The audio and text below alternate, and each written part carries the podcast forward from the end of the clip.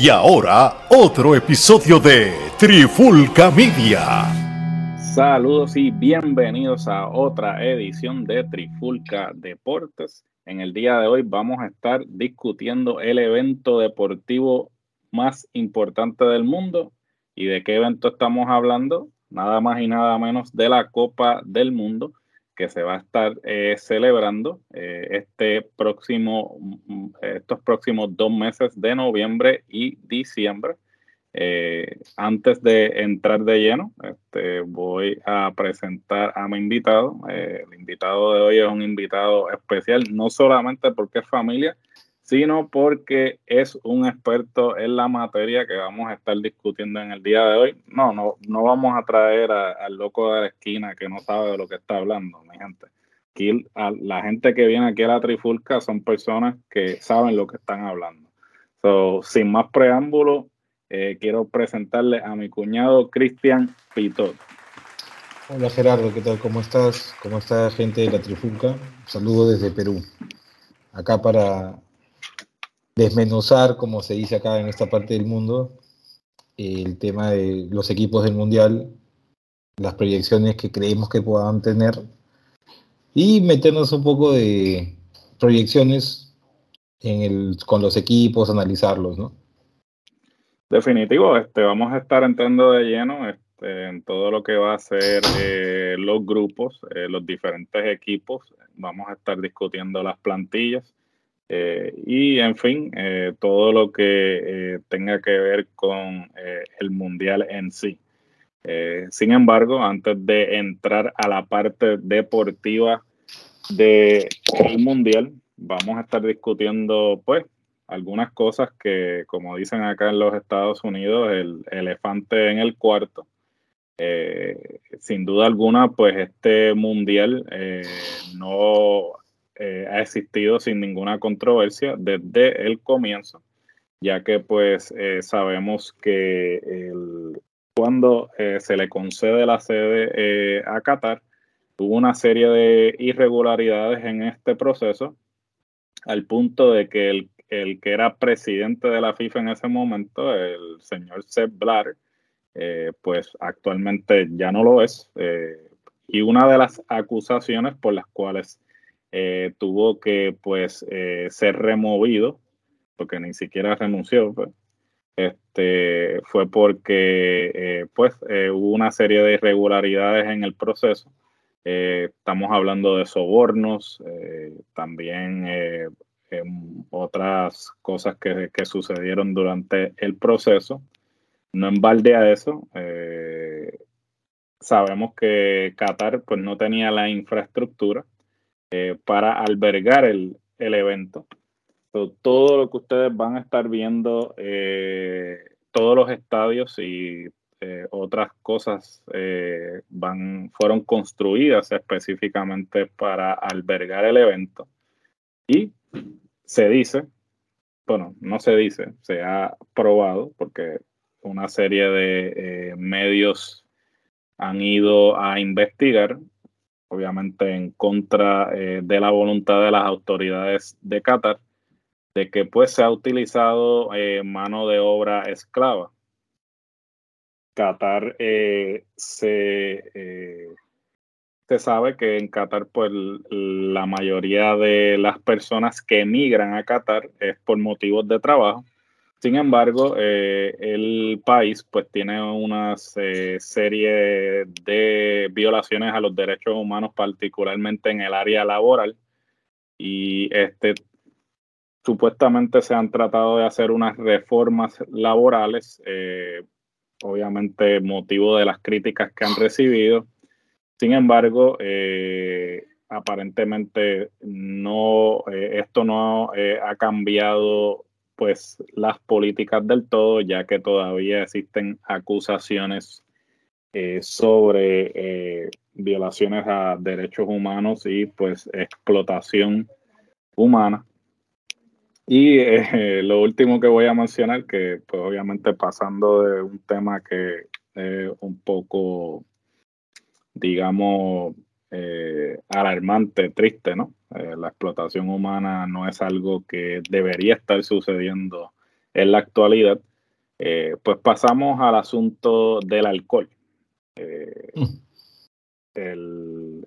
ha habido una controversia, ya que pues Qatar no permite la venta de alcohol en el país, a menos que sean en ciertos lugares en específicos como hoteles y ciertas áreas. Entonces, pues es un poco irónico que un evento como el Mundial, que pues reúne a personas de todos los continentes, sí, sabemos que una parte bastante eh, importante del evento es el alcohol, para bien o para mal. Eh, no va a estar eh, presente al punto de que ya han hay un grupo de hinchas que hizo un mapa clandestinamente para eh, indicarle a las personas que van a estar asistiendo al evento dónde pueden conseguir alcohol. También hubo una controversia con uno de los auspiciadores del evento, eh, que es la cerveza Budweiser. Eh, aparentemente el acuerdo era que Budweiser iba a poder estar, eh, iba a poder estar vendiendo eh, las cervezas en los estadios. Ese no va a ser el caso. Eh, a solo días de comenzar el torneo se le indicó a Budweiser que van a tener que estar moviendo toda, pues, todos los productos, la promoción y todo lo relacionado a la cerveza a unas áreas designadas para ello y que eh, no va a ser, eh, no se va a vender el alcohol durante los partidos, sino que va a ser, eh, y puede que me equivoco, me equivoque en este detalle, puede ser o antes o luego del partido, de los partidos. Y pues, me imagino que pues Budweiser está un poco disgustado con esto. Obviamente tienen que acatar con este, con estas reglas, ya que pues eh, ellos están a merced de lo que el gobierno eh, de Qatar eh, les diga. Y pues esto es más bien un resumen. no estoy tratando de minimizar todo lo que ha sucedido previo al mundial, pero pues por lo menos para darle un poco de contexto antes de entrar a hablar de lleno del evento. Bueno, Eh, habiendo dicho eso, pues vamos a comenzar entonces con lo que es eh, la discusión eh, del Mundial, el aspecto deportivo del mismo. y te comienzo contigo, Cristian. sí. ¿Cuáles son tus expectativas sobre el evento? Mira, primero, perdón, primero, este Mundial bueno, en esta parte del mundo, especialmente en Perú, que perdimos la clasificación con el repechaje con Australia, no se vive tanto como los otros mundiales. O sea, Perú no era un país que estaba acostumbrado a mundiales. Pues no va por ahí, sino creo que mucho tiene que ver inclusive con la fecha. O sea, es un mundial que está coincidiendo. Eh, acá en Perú no, tenemos el Thanksgiving, tenemos ya Navidad.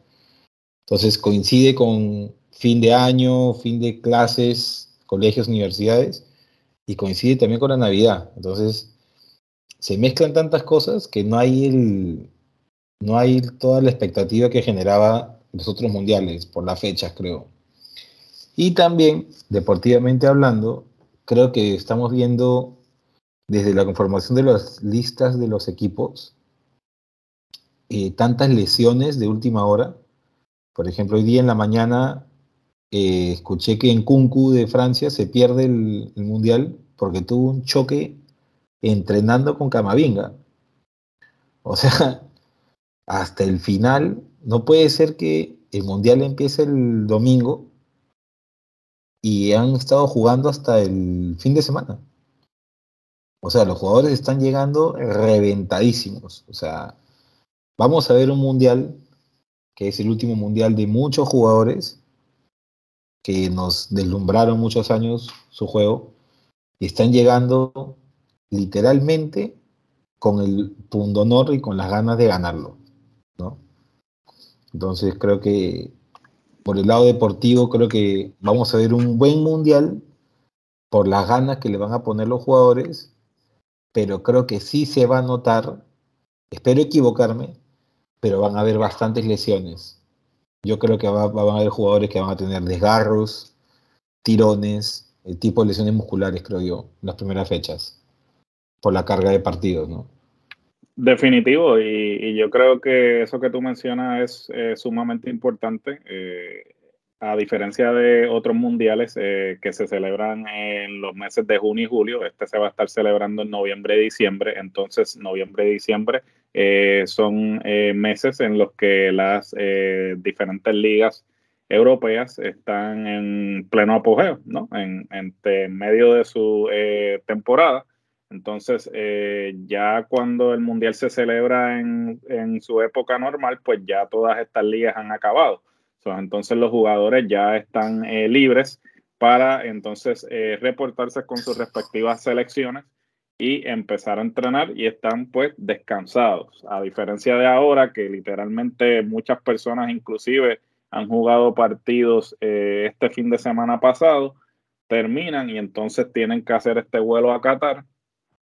Y se presta para eso, como tú bien mencionaste, una serie de este, lesiones musculares por este, falta fatiga, eh, por, definitivo.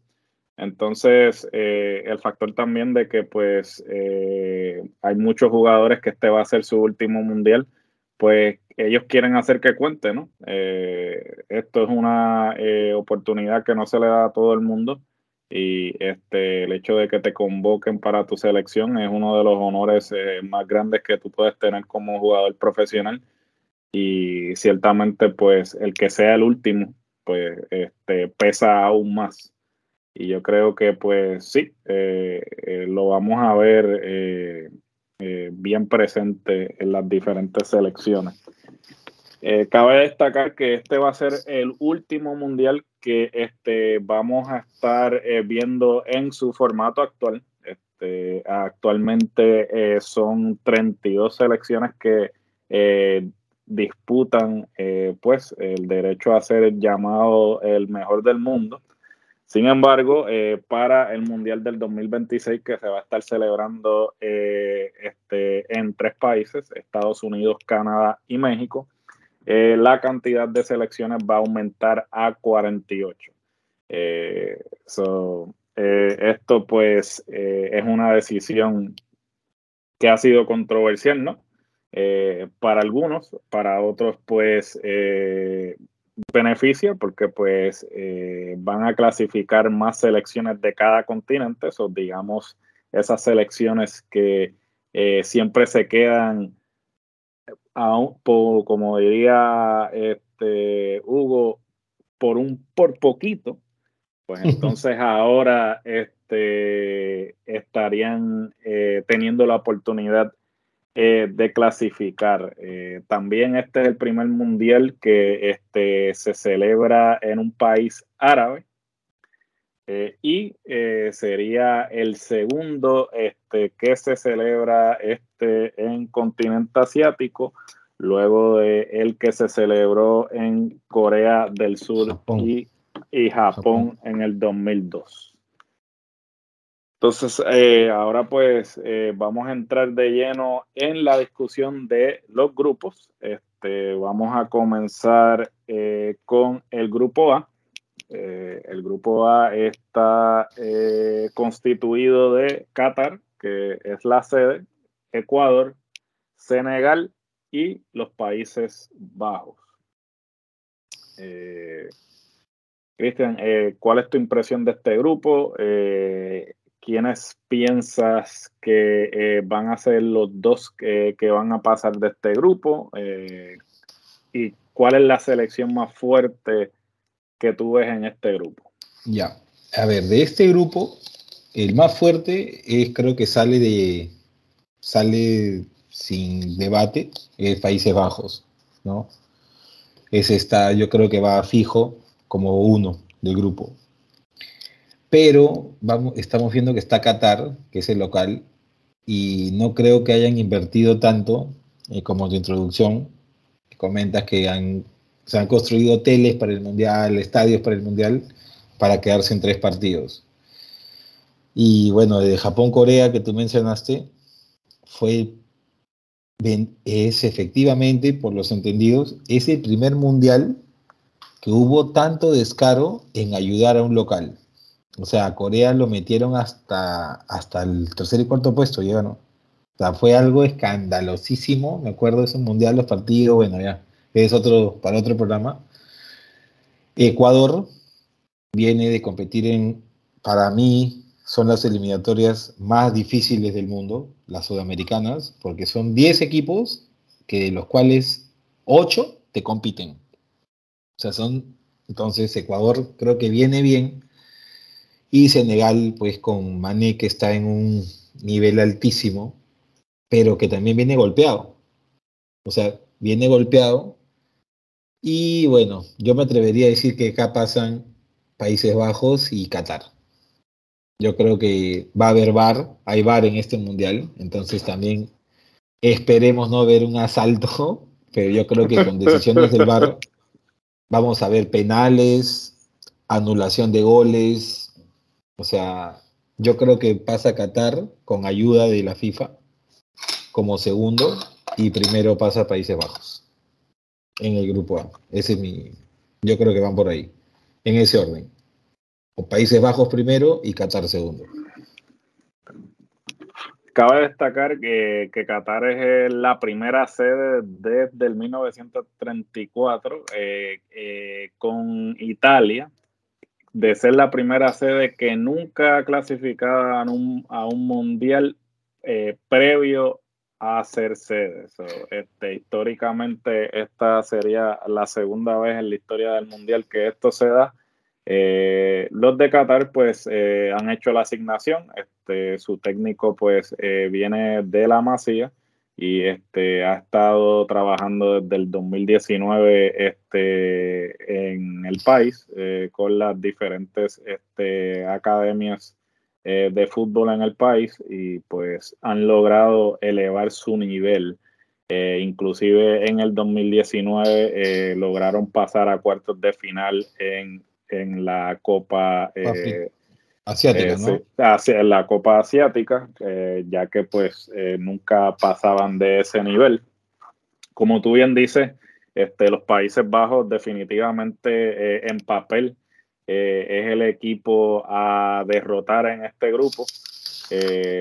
los Países Bajos, pues este, tradicionalmente siempre tiran la casa por la ventana en cuanto a los jugadores que convocan a, a sus respectivas eh, selecciones. Y eh, básicamente para los mundiales este, es cuando mejor en mejor van. Eh, Senegal claro Mane este, está jugando pues el mejor fútbol de su carrera eh, pero sin embargo, sí, este, va a venir un poco este, golpeado, ya que pues inclusive eh, en un momento dado este, hubo dudas de si iba a poder ser eh, convocado, si iba a poder participar del Mundial, porque hace dos o tres semanas atrás tuvo una lesión este, que se creía que no le iba a permitir entonces llegar al Mundial. pero gracias a Dios, pues este va a estar en el Mundial. y en el caso de Ecuador, eh, como tú bien dices, eh, eh, hay cría, porque vienen de una de las clasificaciones más difíciles, que es la de la Comebol, la sudamericana, y no están aquí por casualidad, sin duda alguna. se metió tercero. Ecuador ha entrado tercero, o sea, está bajo Argentina, de Brasil, Argentina, Ecuador. Bueno, y entró Uruguay, cuarto, ¿no? Pero mira, está sobre Uruguay. Y Ecuador ganó parejo, o sea, los partidos Ecuador los veíamos parejo, el equipo parejo, tuvo un cambio de generación, por eso que el Mundial pasado no fueron, pero este, esta eliminatoria desde el comienzo no perdieron ritmo, o sea, han estado siempre, siempre en el grupo de arriba. No, sí, han tenido un desempeño este, definitivamente eh, digno de, de estar en un mundial y sin duda alguna no eh, podemos menospreciarlos ni subestimarlos, eh, pero eh, si tuviéramos que escoger, pues yo coincido contigo, me parece que los Países Bajos van a ser los primeros de este grupo y segundo sería Qatar, dado a que es la sede. Y pues obvio, este, de alguna manera u otra los van a favorecer porque pues no les conviene eh, que la sede no pase a una segunda ronda. Este, y pues básicamente este, ese sería nuestras predicciones entonces en ese grupo A, como mencioné anteriormente, Países Bajos y este Qatar, eh, respectivamente primero y segundo de ese grupo. Eh, ahora vamos a pasar eh, al grupo B. este grupo está constituido por Inglaterra, Irán, Estados Unidos y Gales. Eh, ¿Qué grupo? ¿Qué grupo? Definitivamente hay historia con esta selección. Sí, yo, yo en este grupo veo, yo creo que en este grupo está el, real partido de la fase de grupos del Mundial. O sea, ese Estados Unidos-Irán, a diferencia de lo que pasó en el 98, ahora las cosas están más tensas, creo, mucho más tensas que en ese momento y el iraní es bien nacionalista. Y me parece que el equipo de Estados Unidos esta vez también tiene otro tipo de nivel al del 98, pues, ¿no? O sea, el 98 todavía estaba Lalas con su barba, o sea, era un equipo más amateur. Ahora están yendo a competir. Entonces, yo acá en este grupo, mire, está Inglaterra, yo, yo, a ver, pasa que Inglaterra tiene un tema también en Sudamérica se le llama el pecho frío. El inglés, cuando tiene que estar caliente, siempre nos hemos acostumbrado a verlos que no, no fluye el inglés. Pero yo en este grupo, yo creo que Inglaterra pasa, Irán, le doy un, alguna fichita podría ser, y su partido decisivo es también con Estados Unidos, porque creo que Irán a Gales le va a hacer partido y le puede ganar. A pesar que Gales tiene un buen equipo, ¿ah? tiene, tiene varios jugadores como, bueno, su figura es Gareth Bale, ¿no?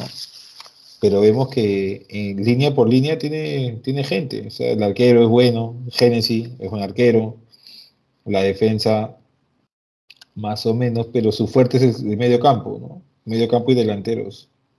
Esperemos que Aaron Ramsey no mete gol porque alguien se muere, ¿no? que vivimos con su maldición, que le llaman.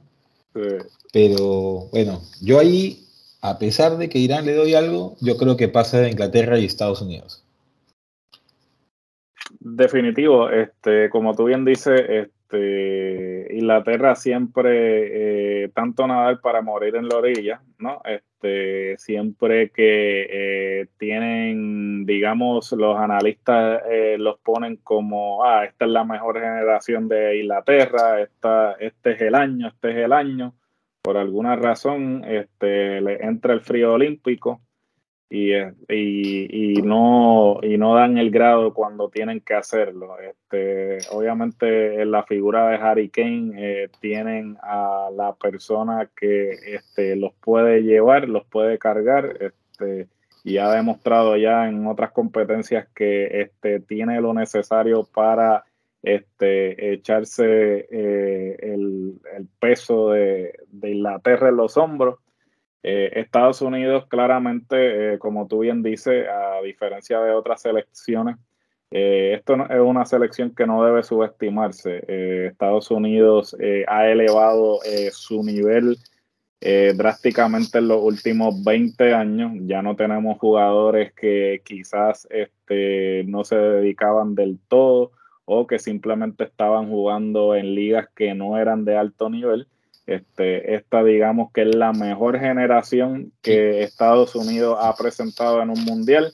Eh, tienes a un Pulisic jugando para el Chelsea, tienes a un Weston McKenney jugando para una Juventus, tienes un Tyler Adams jugando para un Leeds United eh, y, puedo seguir realmente mencionando, tienes a Matt Turner en la portería que este, está jugando para el Arsenal, en fin, este, tienes una serie de jugadores que como decía el técnico pasado de Estados Unidos, eh, ¿qué será el, sueño del que todos los jugadores que él convocara de alguna manera u otra estuvieran jugando eh, en las ligas europeas y que no solamente estuvieran calentando bancos, sino que estuvieran siendo parte, eh, compitiendo parte esencial de sus respectivos clubes y lo han logrado. Eh, sin embargo, también tenemos este, muchas, muchos convocados de la MLS que no podemos pasar por alto que el nivel de la liga eh, ha también, eh, también ha mejorado.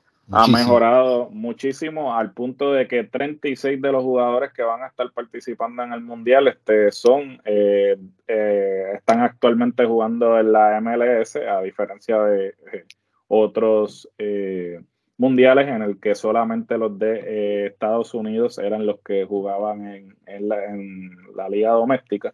Eh, ahora pues tenemos jugadores de la MLS en todas eh, las otras selecciones eh, que están participando en el torneo. En el caso de Irán, como tú bien dices, este, son muy nacionalistas, vienen con una plantilla que definitivamente no se puede subestimar.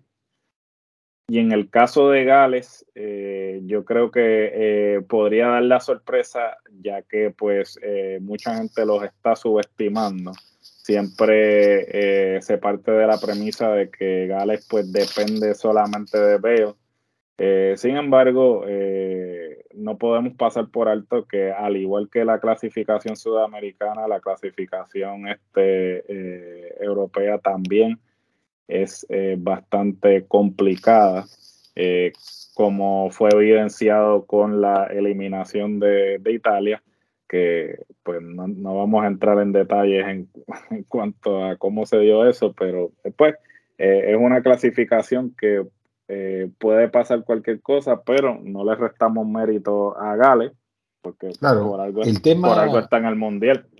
Claro, el tema europeo de sus eliminatorias es cuando empiezan los repechajes.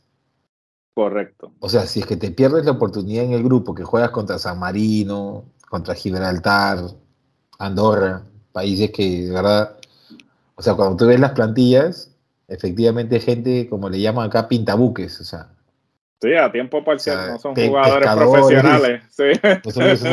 o sea, el, el, tipo estaba repartiendo piezas en dominos hasta antes de ir al. se pone el, te, quita, te quita, se quita el uniforme, juega y entra y, juega contra, contra Inglaterra, ¿no? O sea, claro, claro. Sí, pero yo sí creo que coincidimos que ahí va Inglaterra con Estados Unidos. Sin duda alguna. Este, eh, y a Inglaterra, lo que es Inglaterra, tiene un problema para mí, que es un jugador, ese Maguire, en defensa de Manchester, es malísimo.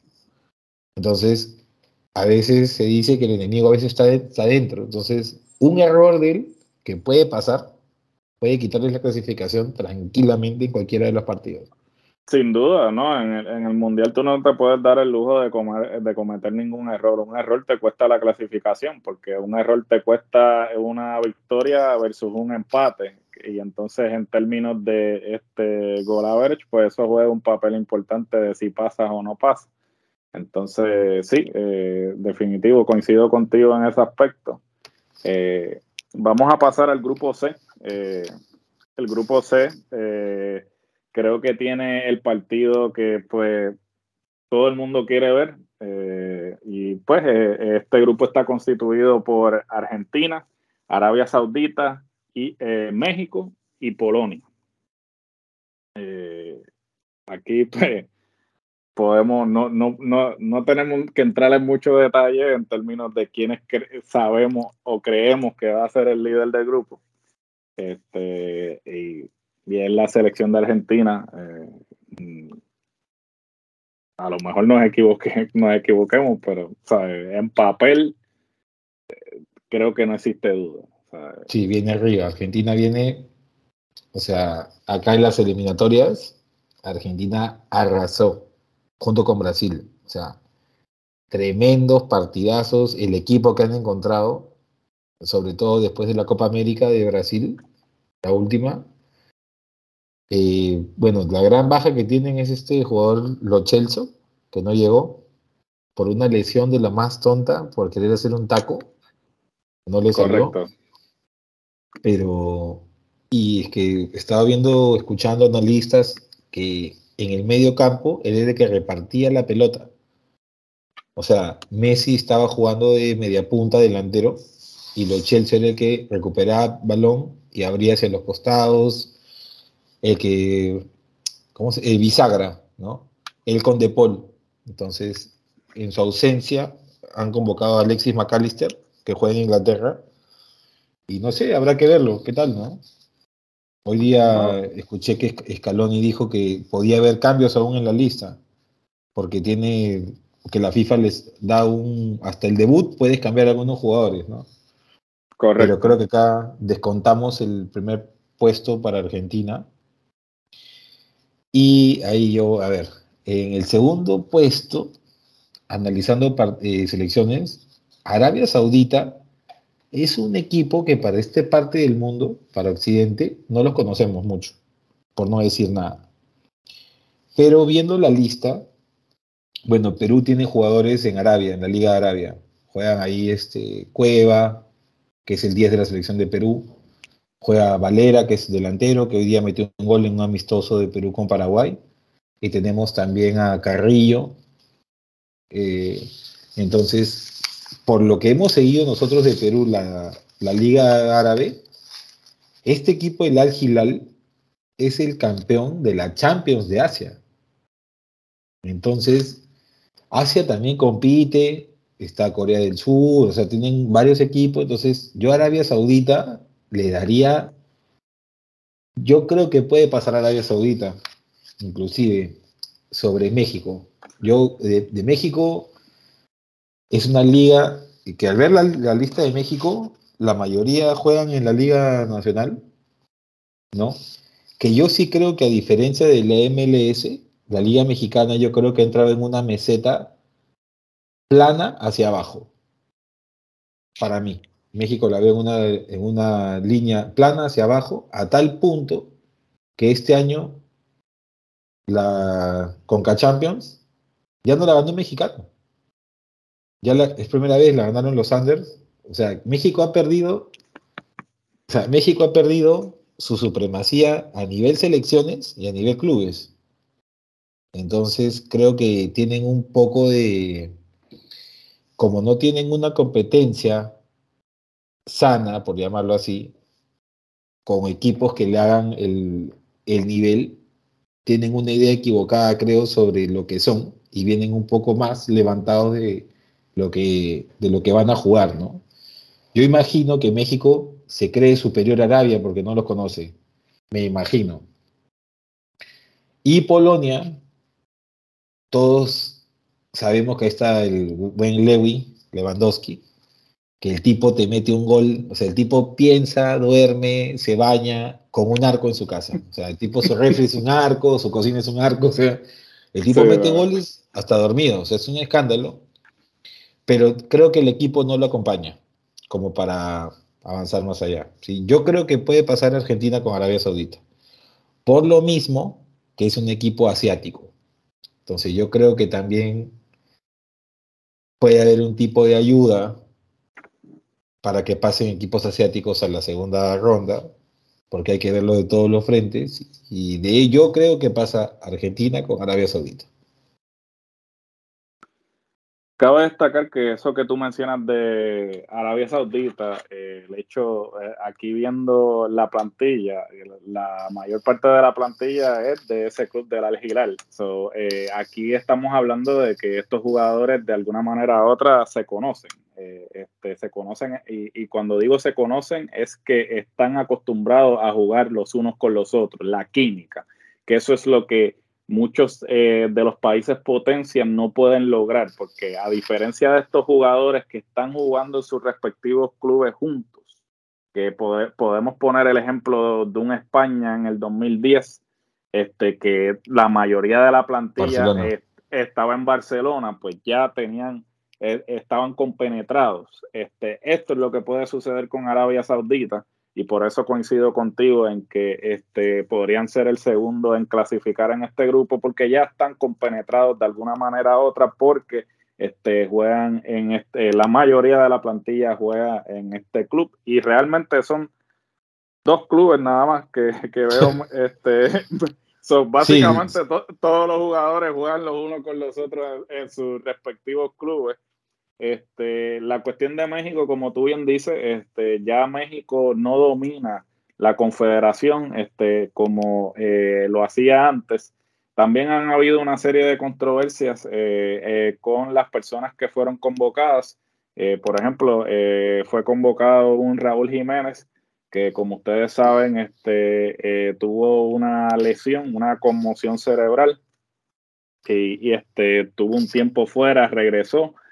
Digamos que no ha regresado al mismo nivel y pues los medios mexicanos este, han estado hablando al respecto también el hecho de que convocaron nuevamente en la portería el Memo Ochoa, eh, este, que realmente, digamos, no es el, mejor arquero que tiene México.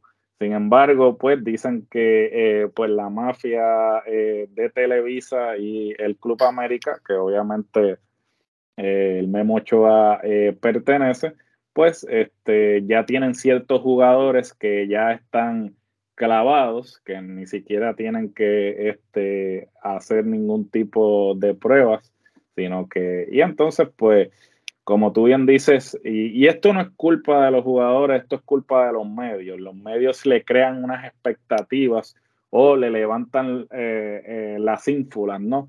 Eh, y tenemos que entender, y, esto lo digo siendo un consumidor del fútbol este, de esta área, a nivel de, club y a nivel de confederación, el nivel eh, cuando tú estás jugando con selecciones como este, Trinidad y Tobago, selecciones como este, las Islas Vírgenes, en fin, este, selecciones que pertenecen a la CONCACAF, eh, no, es, no es el mismo nivel. So, este, no puedes pretender eh, jugar, ganar o dominar este tipo de selecciones y ir a una competencia de la envergadura del mundial y, y, pasar porque pasar. Y, entiendo que México, pues, no solamente tiene un problema este, institucional, sino que tiene un problema este, de sobreconfianza. Entonces, también el Tata realmente no es la persona indicada para estar al frente de esa selección. No estoy dudando de su capacidad. Él ha probado en todos los lugares que ha estado que es capaz, pero entiendo que esta no es, eh, no es, em, él no, él no es el indicado para liderar esta selección. este, Polonia, como tú bien dices, Lewandowski, el tipo te puede meter un gol con los ojos cerrados. Este, nunca, nunca lo puedes descartar del todo porque ellos, eh, el Lewandowski le, siempre les da una oportunidad. Pero si vamos a hablar de quiénes son los que este, pasan de este grupo, yo diría que Argentina primero, Arabia Saudita segundo. Mira, y ahí yo pondría como tercero a Polonia, o sea, podría. O sea, yo creo que Polonia, viendo los nombres, por la historia del país mismo, o sea, si tiene la posibilidad de meter un gol empezando el partido, no lo empatas. ¿ah? No, oficial que no. se, van a sentar, se van a sentar ahí para la, la, táctica del bus de Mourinho, todos al largo, ¿no? Claro, y, y resaltar también que este grupo tiene, las cuatro selecciones son constantes, constantes clasificadas al Mundial. O sea, si no me equivoco, Arabia Saudita es la, el país que, de Asia que más mundiales ha ido. O sea, Arabia Saudita siempre va al Mundial. O sea, Argentina también, México de CONCACAF va siempre y Polonia también siempre va. Entonces, van a haber buenos partidos porque son equipos con tradición mundialista, ¿no? O sea, es un grupo que está bueno para ver. Sí, es un grupo muy bueno y obviamente ese partido de Argentina y México pues es uno de los más esperados, inclusive fue uno de los que se vendió, uno de los más rápidos que se vendió y que en el, en el mercado este de reventa eh, los boletos están en precios astronómicos. Bueno, pasamos entonces al grupo D. Este grupo está constituido por eh, el actual campeón del mundo Francia, Australia, eh, odio Australia, este, eh, quiero ser imparcial, pero no lo voy a hacer. Este, Dinamarca, este, con su arquero, con su comportamiento antideportivo, y este eh, Dinamarca y Túnez. Bueno, ese es un grupo que personalmente me duele porque estaríamos en este grupo nosotros de no haber sido por los, los penales. Eso es el partido de repechaje que aprovechando como arquero en mis momentos de juego, yo no, yo, yo no vi nada malo en lo que el arquero haya hecho, porque es lo primero que a uno le enseñan de chico, que el momento del penal tienes que buscar la manera de distraer al que patea. Y creo que Perú lo pierde porque Perú entró convencido que iba a clasificar. Menospreciamos a Australia. Claro. Lo mismo se vivió en las calles. Uno veía que la gente ya se veía en Qatar. Pero los partidos hay que jugarlos, ¿no? Así es. Entonces, por eso también que le deseo el mal a Australia en este grupo, ¿no? no en balde a eso. Eh, sí, aprovechando. Sí. Entonces, yo creo que en este grupo, mira, en el Mundial del 2002, Francia vino, vino campeona del mundo y lo perdió, me acuerdo del partido debut, lo pierde con Senegal. Zidane se rompió, fue la maldición del campeón. Entonces parece mentira, pero en el transcurso de los mundiales vienen así. Igualito, Francia 98 cuando empieza, el partido inaugural fue Brasil-Escocia y Brasil lo pierde. 1-0, recuerdo. También empezaron mal.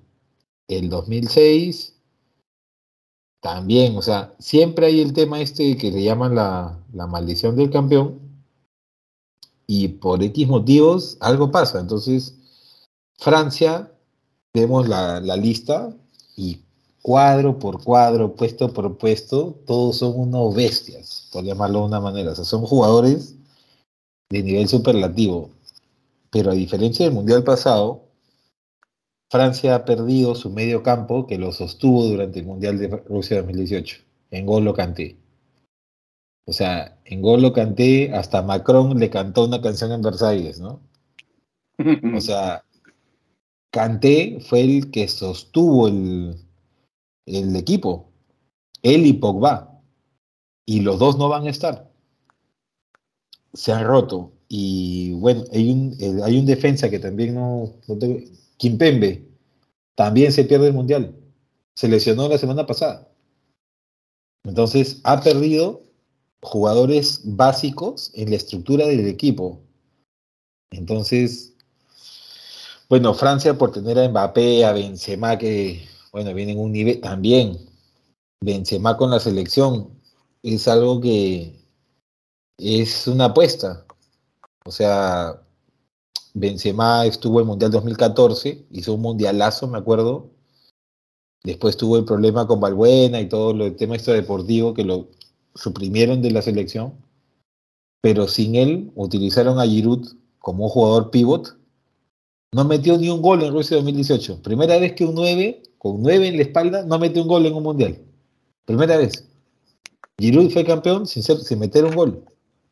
Pero si tú ves su funcionamiento en el juego, tiene habilitaciones, todos los partidos, jugador básico, pero bueno, aplicando acá que estamos viendo por nombres y por apreciaciones, Francia lo veo fuerte, Australia no es la Australia del Mundial 2006 que vino con nombres grandes, ¿no? Como Viduca, Cahill, etc.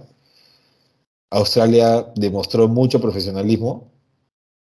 Dinamarca sí me parece un cuadrazo. le deseo lo mejor a, a Christensen, fue jugador este que sufrió el infarto, que el Inter de Milán lo desahucia y el tipo ha vuelto y ha vuelto con todas. Entonces yo le deseo a Dinamarca bien. Y bueno, Túnez es un equipo que por ser africano se le menosprecia un poco, pero Túnez también tiene el tema de ser un equipo tradicionalmente mundialista. Pero Túnez es un equipo que siempre ha ido a participar más no a competir. O sea, nunca hemos visto un Túnez en octavos, no.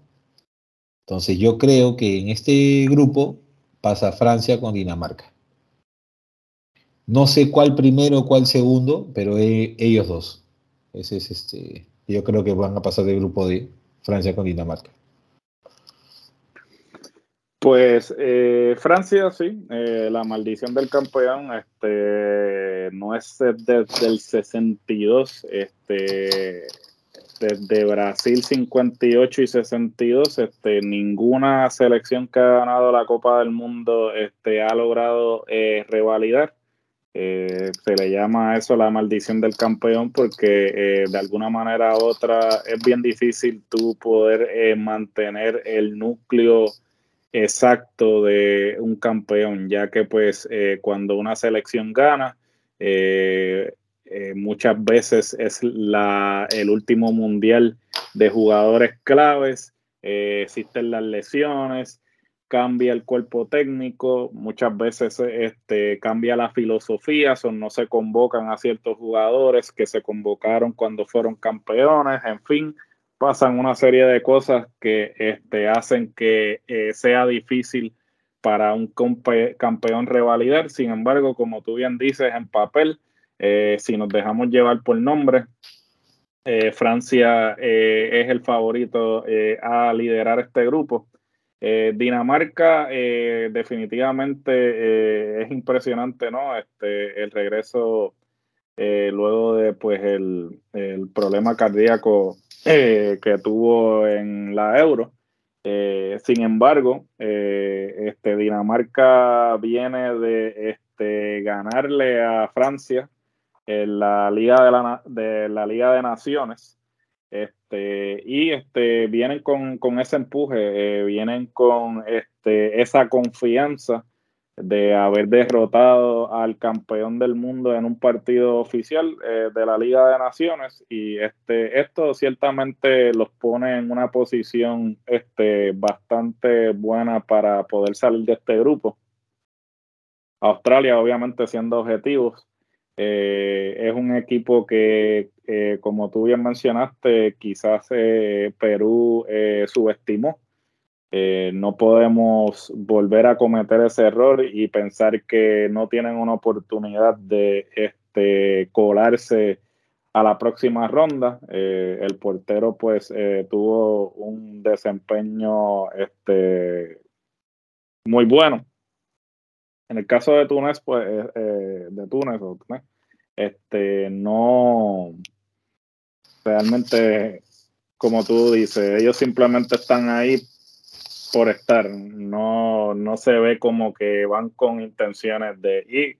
Obviamente no queremos decir que no van a competir, pero nunca muestran como que ese, el hambre, ¿no? El ojo de tigre. Esa, e, esa hambre, el ojo de tigre, este, esa mentalidad mamba de que, ok, voy a, a, acabar con el oponente para este, pasar esa próxima ronda. Pero eh, dejándonos llevar por esto, este, eh, yo pienso que entonces sí, este, Francia eh, sale de este grupo y Dinamarca este, podría ser el segundo. O quizás, quién sabe, tomando en consideración la maldición, podríamos entonces poner a Dinamarca primero y Francia segundo y podríamos hasta decir que Australia este, si agarra a Francia de, malas, pues podría cobrarse también este, a esa próxima ronda. Eh, ahora vamos a pasar al grupo E. Eh, el grupo E este, se compone de España, Costa Rica, Alemania y Japón. Eh, ¿Qué piensas de este grupo? A ver, de este grupo. Lo primero, España. A ver, vamos a hablar de España. Eh, me parece que Luis Enrique en esta oportunidad, su, su, convocatoria, ha dado un golpe en la mesa demostrando que él es el que manda, ¿no? Entonces, está de más comentar, ya por los que entendemos algo, seguimos el fútbol, Luis Enrique es un tipo que siempre ha predicado un antimadridismo, ¿no? Entonces, no sorprende ver que en su lista hay dos jugadores nomás de Real Madrid y los mete porque si es que no lo mete Asensio, todo mal. Y si no lo mete Carvajal también, ya se le levanta el pueblo, ¿no?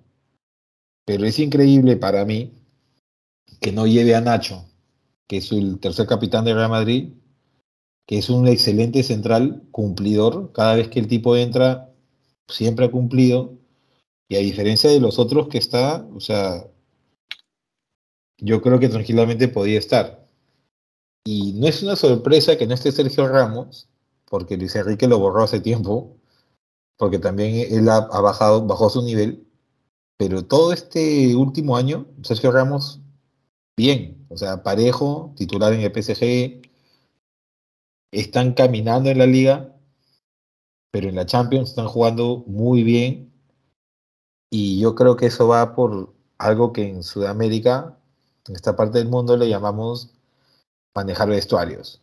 Entonces, yo creo que Luis Enrique sabe que si lo lleva Ramos, en este caso, Ramos le puede voltear el camerino. Eh, España viene de un sinsabor en Rusia 2018 con lo que pasó con el entrenador, que horas antes de que debute el equipo, sale la, la, noticia que él iba a ser entrenador de Real Madrid terminando el Mundial. Correcto. Y lo despiden y acabó entrenando Hierro, que era del gerente deportivo. O sea, acabó un desmadre en Rusia 2018 para España. Y bueno, yo creo que va por ahí su convocatoria, pero hay que resaltar que son jóvenes y el proceso de España viene parejo desde que ganaron la Eurocopa del 2008 con los jugadores que la generación dorada de España ha venido parejos, parejos, parejos. Parejos, ¿no? Entonces, entran, salen jugadores, pero siguen al nivel. Y a mí sí me sorprende, de verdad, verlo a Sergio Busquets, porque es un jugador que ha perdido bastante en la última temporada. O sea, es como que está jugando más con el nombre que con lo que está dando en la cancha, ¿no? Pero me parece que eso le da de sobra para que España clasifique. Entonces España clasifica. Costa Rica, pucha, no es la generación de Brasil 2014, definitivamente, que está, o sea, aún sigue Brian Ruiz, lo vemos en la lista, pero ya no es el de esa época. Entonces, inclusive Keylor Navas perdió de titularidad y es banca.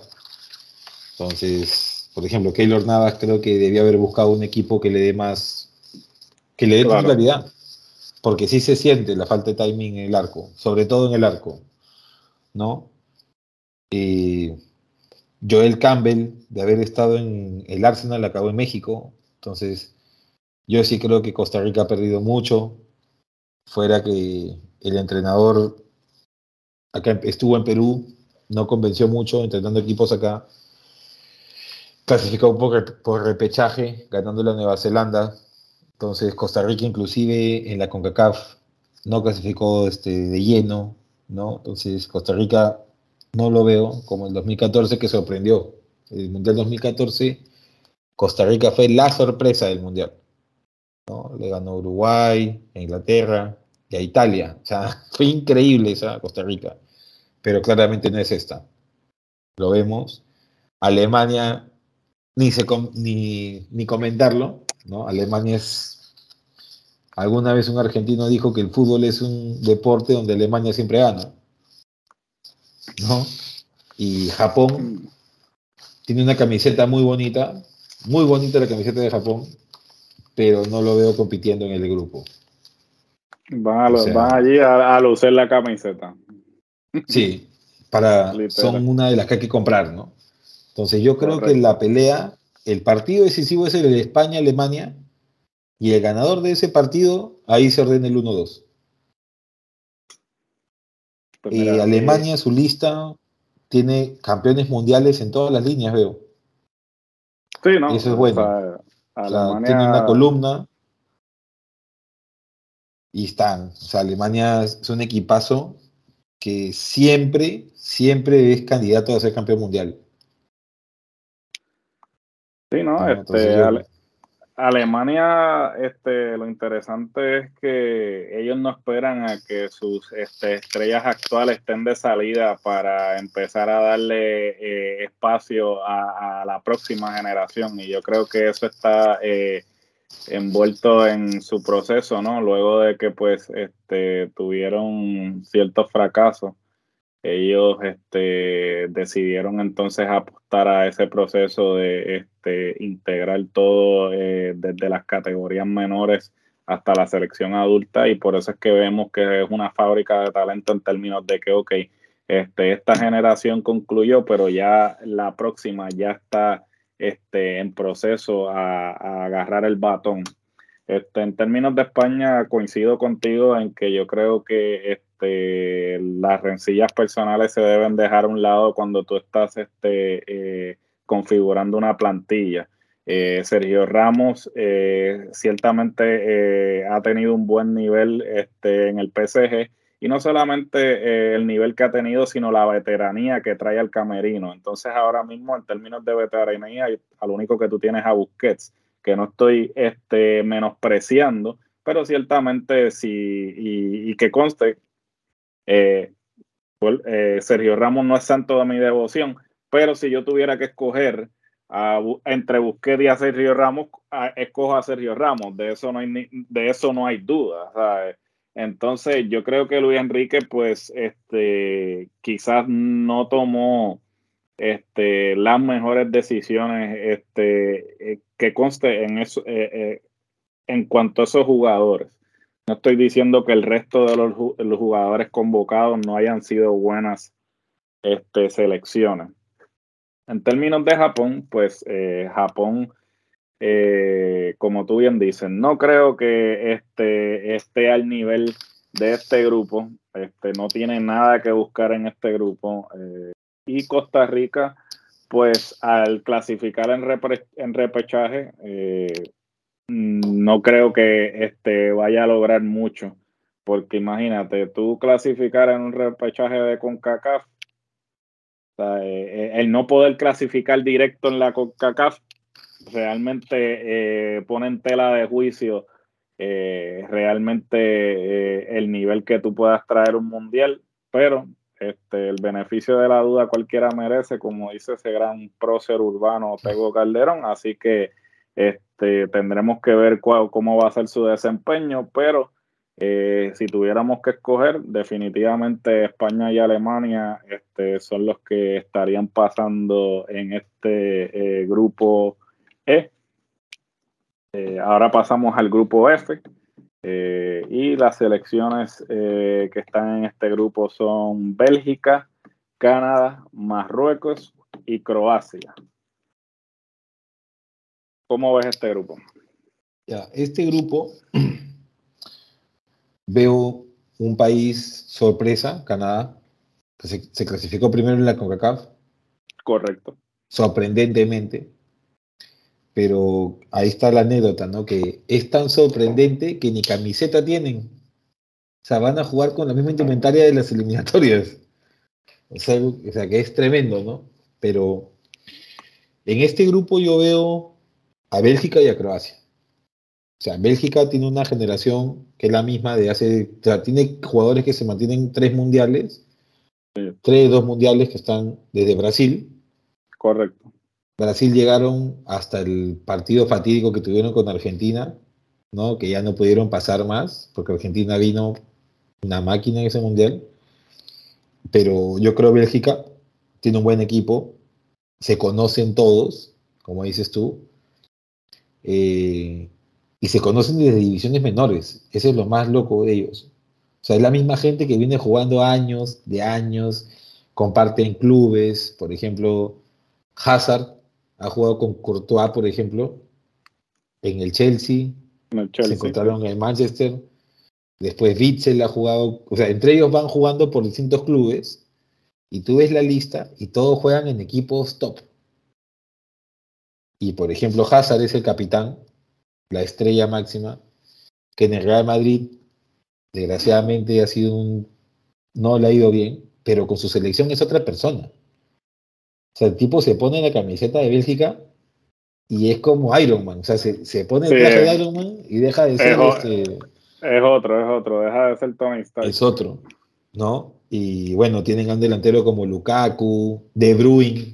O sea, tú ves también la lista y tiene línea por línea cracks, o sea, cracks. Entonces yo le voy a, yo voy a Bélgica acá. Canadá, desgraciadamente tuvo la, lesión de Davis, lástima, su abanderado. Yo sí creo que a diferencia de otros equipos, sin él el equipo pierde muchísimo. Yo creo que pierde muchísimo.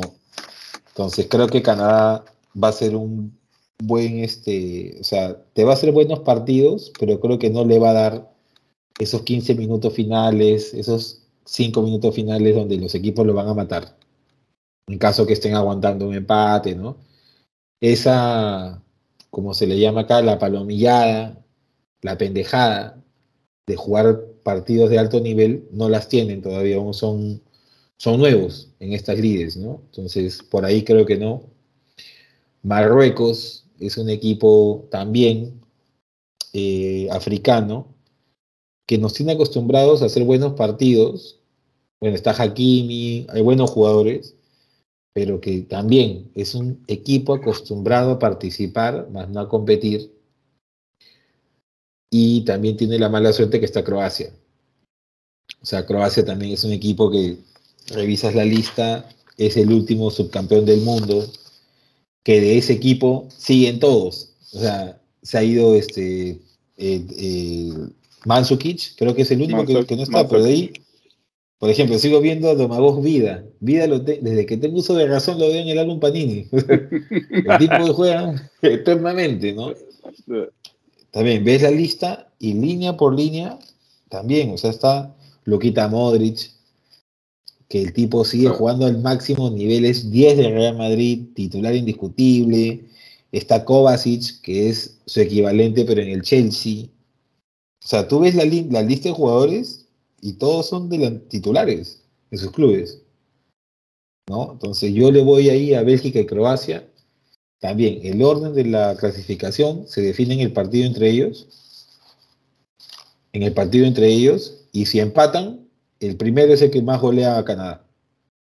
El que más goles le mete a Canadá es el que pasa primero. Es el que pasa. Sí, Bélgica y Croacia. Yo creo que por ahí van. Coincido contigo, este, no hay duda, no hay duda de que Bélgica y Croacia son los que van a estar pasando de este grupo. Desafortunadamente, pues, este, Canadá eh, clasificó eh, mayormente por la participación de Davis. Este, entiendo que este, posiblemente el mejor jugador que ha dado el país, ¿no? Eh, este, en la historia de su fútbol. Eh, y pues lamentablemente pues se lesionó y no va a estar participando de este mundial. Este, y realmente sí, él es el que los ponía a ellos, eh, quizás los hacía subir ese, a ese próximo peldaño y el no contar con su presencia pues le va a afectar bastante. Marruecos pues este, otro de estos eh, de estas selecciones que pues simplemente van a estar allí no eh, realmente muestran, eh, pero puede que me equivoque, pero realmente nunca he visto eh, un desempeño que este, realmente muestre que ellos quieren pasar más, más allá de la fase de grupo. Bélgica es un equipo pues que ya este sería el tercer mundial que estarían compitiendo con esta plantilla uno que otro cambio, pero realmente el núcleo de la plantilla sigue siendo el mismo. Este, han tenido eh, tremendas eh, participaciones en, los dos eh, mundiales previos y esperaría que continúen con el mismo nivel porque inclusive este, tuvieron esas participaciones cuando estos jugadores estaban recién debutando en los mundiales. Ahora que tienen la experiencia que tienen, esperaría que este, su desempeño sea el triple de lo que han demostrado ya en los mundiales anteriores. Y Croacia, pues, eh, subcampeones y sin duda alguna, pues, como tú bien mencionaste, es exactamente la misma plantilla, excepto por Mandzukic, que obviamente su, eh, eh, el mundial pasado fue su último. Este, y esperaría que pues continúen con el mismo desempeño que este, han demostrado en estos últimas competencias. So, Bélgica y Croacia estarían pasando. Como tú bien dijiste, pues el que le anote más goles a Canadá, pues es el que va a, liderar el grupo. O, sea, se pueden pelear entre Canadá y Marruecos. El que, el que le haga la goleada a una de esas dos selecciones, pues entonces este es el que va a ser el primero saliendo de ese grupo. Ahora vamos a pasar al grupo G, eh, este grupo, eh, las selecciones que lo componen serían Brasil, Serbia, Suecia y Camerún. Es buen grupo. es buen grupo. un buen grupo. O sea, definitivamente Brasil, definitivamente porque eh, el nivel que están mostrando Brasil es brutal. O sea, las eliminatorias invictos pasearon esas eliminatorias. Brasil ha jugado caminando. Caminando, sí. Solamente hay, hay un partido que no se completó porque hubo un tema de COVID, hubo un tema con Argentina, que bueno, el partido nunca se llegó a realizar, pero luego Brasil caminando, no perdió ni un partido. Y es más, el único equipo que le hizo gol fue Perú. Correcto. O sea, inclusive con algo invicto. no, y, cómodo, o sea, este, ellos estuvieron siempre por un margen amplio, o, sea, ni, siquiera este, la sudaron, fue como que ya a mitad de clasificación ya ellos estaban... Claro, yo, claro, yo me acuerdo que oficializaron su clasificación faltando como cinco o seis fechas, o sea... Sí, no, sí, fue una cosa, o sea, no había, no había oportunidad, o sea, fue... Eh, una masacre definitiva. Esa, abajo la gente seguía, claro, abajo la gente se seguía matando. Matando ellos, ¿no? Y también revisa su plantilla y es de escándalo. O sea, mira, Brasil. Una plantilla parece de, de FIFA, mira. Mira, el último Brasil que yo recuerdo con un nivel como este es el del 2006 que llegó el último de Ronaldo, Kaká, Ronaldinho, Adriano, Cafú, o sea, toda esa selección que venía de ser campeona mundial antes, finalista en 98, arrastraban gente en 94, ya. De ese mismo nivel y que daba miedo es como esta. O sea, este Brasil da miedo. O sea, tú ves la gente, los ves jugar y han recuperado lo que habían perdido. Esa es la samba, lo que le llaman en Brasil la jinga. O sea, lo ve jugar a Vinicius y Dios mío, el tipo, ¿cómo ha mejorado? O sea, la última temporada Vinicius Junior ha alcanzado un nivel superlativo. Sí, y ahorita, y esta temporada está jugando también crack de cracks. O sea, el otro delantero Rodrigo, también de Real Madrid, espectacular. En el arco, yo, yo no sé a quién irá, o sea, se descarta que va a, va a tapar Allison, ¿no? Pero también lo ha estado usando a Ederson, el de Manchester. Correcto. Entonces, y los dos están en un nivel altísimo. Están en un nivel. La defensa igual, ves el medio campo, Casemiro, Paquetá, tremendo jugador. O sea, Brasil está descartado primero, yo creo. Y, la y las otras, a ver, podemos analizar un poco. El serbio, a diferencia de otros países, el serbio es un tipo que en su sangre está la guerra. Y el serbio, fuera que juega bien fútbol, porque en ese lado del mundo, la ex Yugoslavia, la selección yugoslava llegaba alto en los mundiales. Y cuando se desmembra, gran cantidad se queda en Croacia, pero lo que era Serbia, Montenegro, esa parte del mundo, juegan mucho fútbol, pero también tienen esa mística que a diferencia de otros países, la tienen ellos, ¿no? Entonces yo a Serbia le doy sus puntos, creo que puede hacer buen, buena, buena imagen con Suiza, inclusive superior a Suiza, creo yo. Suiza, a diferencia de mundiales pasados, se ha desinflado un poco, me parece. Creo que en 2014 llegaron más jóvenes, Shakir y todos ellos estaban más jóvenes, estaban en mejor etapa, pero también están ahí, se les respeta a los suizos. Y Camerún, a diferencia de Túnez y de Marruecos, no sé por qué en África los equipos de raza negra tienen otro tipo de juego y son más fuertes, o sea, físicamente son más fuertes. Siempre en América se ha comentado que el africano es tosco, es torpe. Y esa torpeza, en un partido Camerún-Brasil, puede haber un patadón a Neymar que me lo saca del Mundial.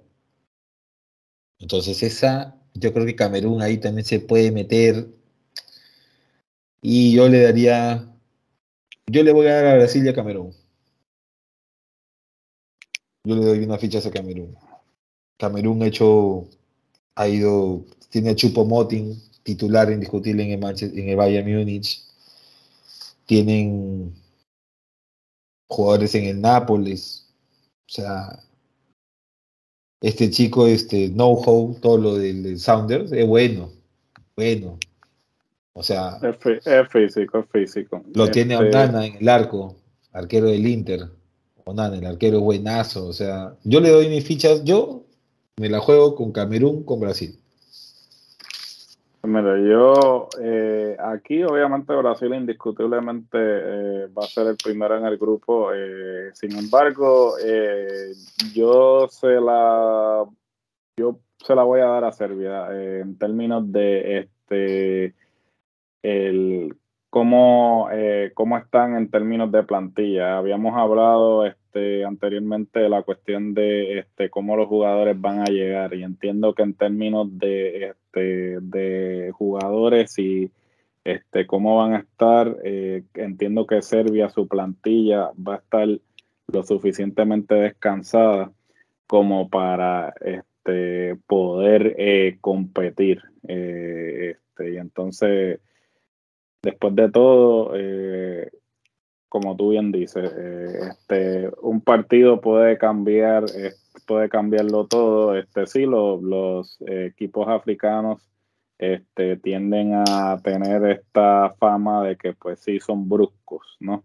en el juego y entonces pues una, una barrida así que entran este sabemos que pues también Neymar este tiende a ser de, el niño de, del niño de cristal so, Sabemos que lo soplan así, Fab, y ya sale, sale rebotando por el campo. este, habría que ver cómo se va a dar este partido entre Camerún y Brasil. Eh, Suecia sí, este, el nivel de ellos no este, es el de mundiales pasados, definitivamente no creo que, pero puedo equivocarme, pero entiendo que no creo que vayan a, hacer mucho. Eh, pero yo pues veo a Brasil y a Serbia eh, pasando de este grupo, aunque Camerún, eh, como tú bien dices, este, tiene una posibilidad alta de, pasar y siempre los equipos africanos este, tienden a sorprender precisamente porque son físicos, eh, tienen una, un cardio este, sí. potencia física una potencia física que se pueden ir los 90 minutos y como si no hubiera pasado, ¿tú me entiendes? eso en, juegos cruciales, en juegos importantes, pues quizás eso es lo que te da esa ventaja que tú necesitas este, físicamente. Pues este, ahora vamos entonces al último grupo. Culminamos con el grupo H. En el grupo H, pues eh, tenemos a Portugal, eh, a otro equipo africano que este, siempre le da problemas a Raimundo y todo el mundo este, en la selección de Ghana. Eh, Uruguay, que siempre este, nunca los podemos descartar. Y este, la República de Corea. ¿Qué piensas de este grupo? A ver, en este grupo también me parece un grupo bien peleado. Parece que los cuatro clubes, los cuatro equipos, perdón, llegan parejos, parece.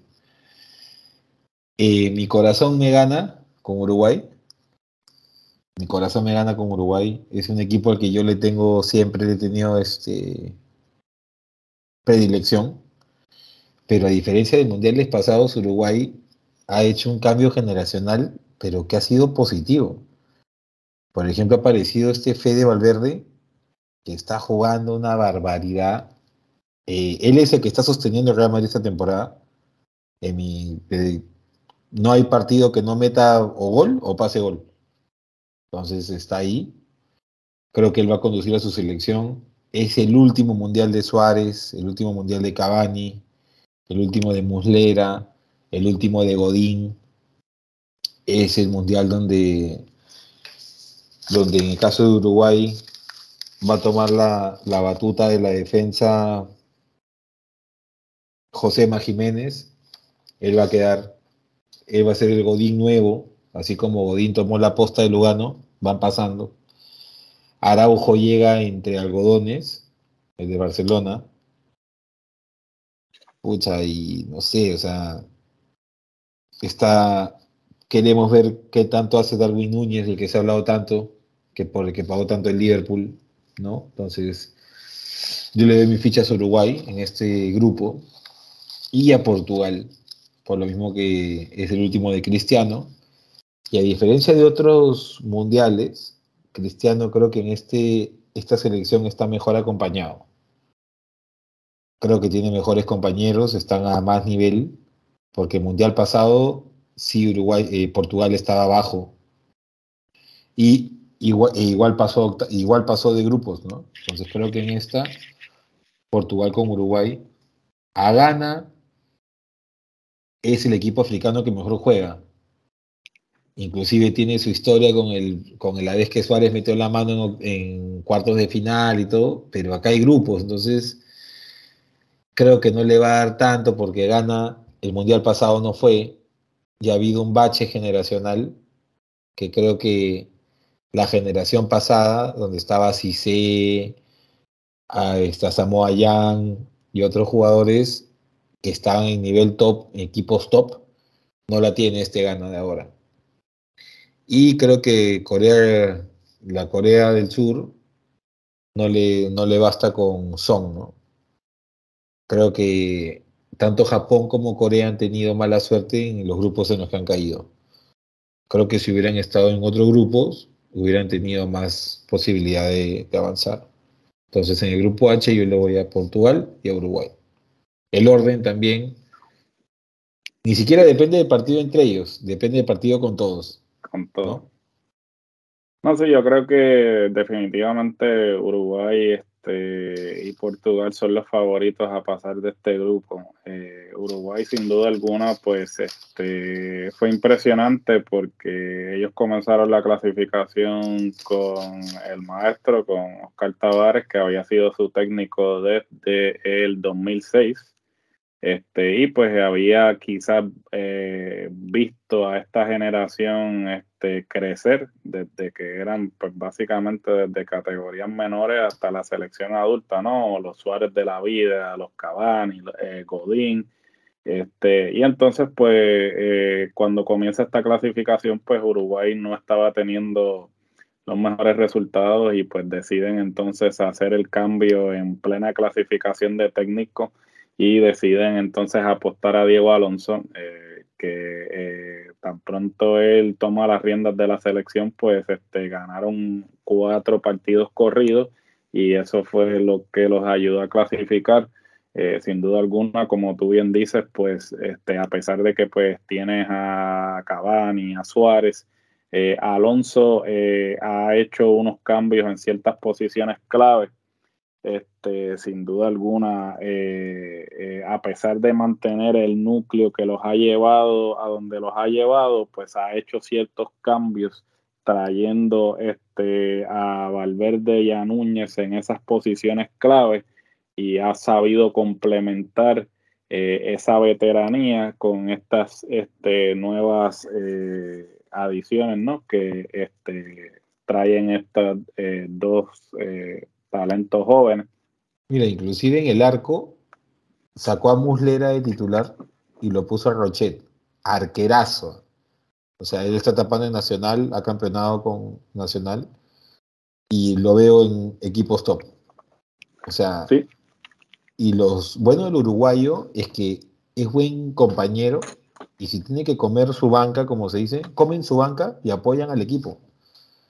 No, definitivo, y, Uruguay es Uruguay. O sea, este, definitivamente eh, Uruguay siempre este, va a competir. Eh, obviamente eh, es una nación que el fútbol, o siendo una nación de, de una población este, en comparación a, las poblaciones de los otros países sudamericanos, quizás este, más, más reducidas, pero es un país que este, lo da todo por el fútbol, ¿no? Y este, sin duda alguna siempre van a competir al más alto nivel y más en un mundial porque pues tienen ese, e, ese orgullo, ¿no? Este, de pues representar a su nación en una que obviamente pues el mundial eh, el primer mundial se celebra este en Uruguay. Así que hay tradición futbolística desde el comienzo del mundial y previo al mundial porque ya, ya la habían ganado dos veces. Este, y obviamente Portugal, como tú bien dices, eh, Portugal siempre se había este, destacado, obviamente, por Ronaldo. Este, él nunca había tenido este, quizás eh, la ayuda necesaria, pero teniendo el talento que tiene, pues ha llevado a su selección al nivel de ganar una Eurocopa. Este, y la Liga de Naciones también la ganaron. Y la Liga de Naciones también. Eh, sin embargo, eh, sí, eh, ahora la ayuda es completamente diferente de la que tenía en años anteriores. Ahora sí tiene jugadores este, que en sus respectivas posiciones lo pueden complementar, a diferencia de, otro, de, de otras selecciones de las que él ha sido parte, que dejaban mucho que desear este, y se veía se veía a leguas que si sin Ronaldo claro, no, iban a llegar a nada. Eh, yo creo que es eso y el hecho de que este es el último mundial de Ronaldo, entiendo que eh, van a, eh, eso va a ser la dupleta ganadora en términos de que ellos salgan de grupo. Además, no solamente que es el último mundial, sino la controversia que actualmente tiene Ronaldo con su club, eh, con el Manchester United, que se, se, se está cuestionando su desempeño. Ya están empezando a hacer unos comentarios un tanto despectivos, como que queriendo alegar que a su edad ya él no tiene el rendimiento que me parece que son unos comentarios que sin base ni fundamento, porque eh, Ronaldo, sí, eh, vuelvo y repito, no es santo de mi devoción, pero al César lo que es del César, físicamente hablando. Tiene 25 años. 25 años. 25 años, el tipo no la ha bajado, no, no, no la ha bajado este, en términos de intensidad y condición física para la edad que tiene. So, el hecho de que estén cuestionando su rendimiento eh, me parece una falta de respeto y yo creo que el mundial eh, va a ser para él esa ese, ese escenario, ¿no? Para demostrar que, ok, tú estás diciendo que yo estoy viejo, que ya yo no doy, que, que ya yo no doy el grado, no, ahora yo te voy a demostrar a ti que yo todavía puedo hacer esto. ¿Quién soy yo? Su combustible es todo lo que la gente habla de él. claro. Siempre fue así. Por eso, y ese es el detalle, que él no necesita mucho, o sea, el tipo es competitivo hasta eh, en la casa con los hijos. imagínate tú entrar a un mundial con todos estos comentarios de que tú eres un viejo, de que estás lento, que si esto, eso estás echándole leña al fuego. Eso es, ese hombre va a venir a matar. Y cuando ese hombre viene con las gringolas, con la meta, ¿sabes? Como el caballo, no hay... Para adelante. para adelante. No va a haber quien lo pare. Eso, definitivamente en este grupo, Uruguay y Portugal este, son los que van a pasar. Bueno, este, esto concluye este análisis este, de grupos. De grupos. Eh, obviamente, eh, cuando pasamos a la segunda ronda, pues este, vamos a estar este, grabando un episodio como este, eh, entrando en detalle y analizando las ¿Qué tal nos ven? No, imagínate. Sí, no, no, y, como dije al comienzo, Este, aquí no traemos personas que no saben lo que están hablando, Aquí traemos personas que este, saben lo que están hablando, analizamos en profundidad este, y pues damos nuestra opinión, ¿no? Este, tratando de ser imparciales, ¿no? Eh, obviamente, pues a veces, pues, este, eh, nos, inclinamos quizás a ciertos equipos, a ciertos jugadores, pero tratamos de ser lo más imparciales posibles en nuestros respectivos análisis. Y este continuaremos eh, a medida que entonces este, sigan eh, las próximas rondas, pues vamos a continuar entonces este, haciendo estos análisis hasta eh, la final del torneo, que es el 18 de diciembre. Así que no quiero concluir este episodio sin antes recordarles que nos pueden escuchar en todas las plataformas de podcast actualmente disponibles. Si no estamos en la plataforma de su preferencia, usted nos envía un mensaje y rápidamente eh, solicitamos para estar en ella, pero hasta el sol de hoy no hay ninguna plataforma de podcast en la que no estemos. Este, realmente. Si usted quiere ver nuestras hermosas caras, eh, suscríbanse a la página de YouTube, denle a la campanita para que reciban todas las notificaciones del contenido que estamos produciendo, en fin, de todo como en botica, lucha libre, baloncesto, eh, fútbol, eh, artes marciales mixtas, cine, eh, series de televisión, en fin, a usted se le ocurre un tema, nosotros lo discutimos.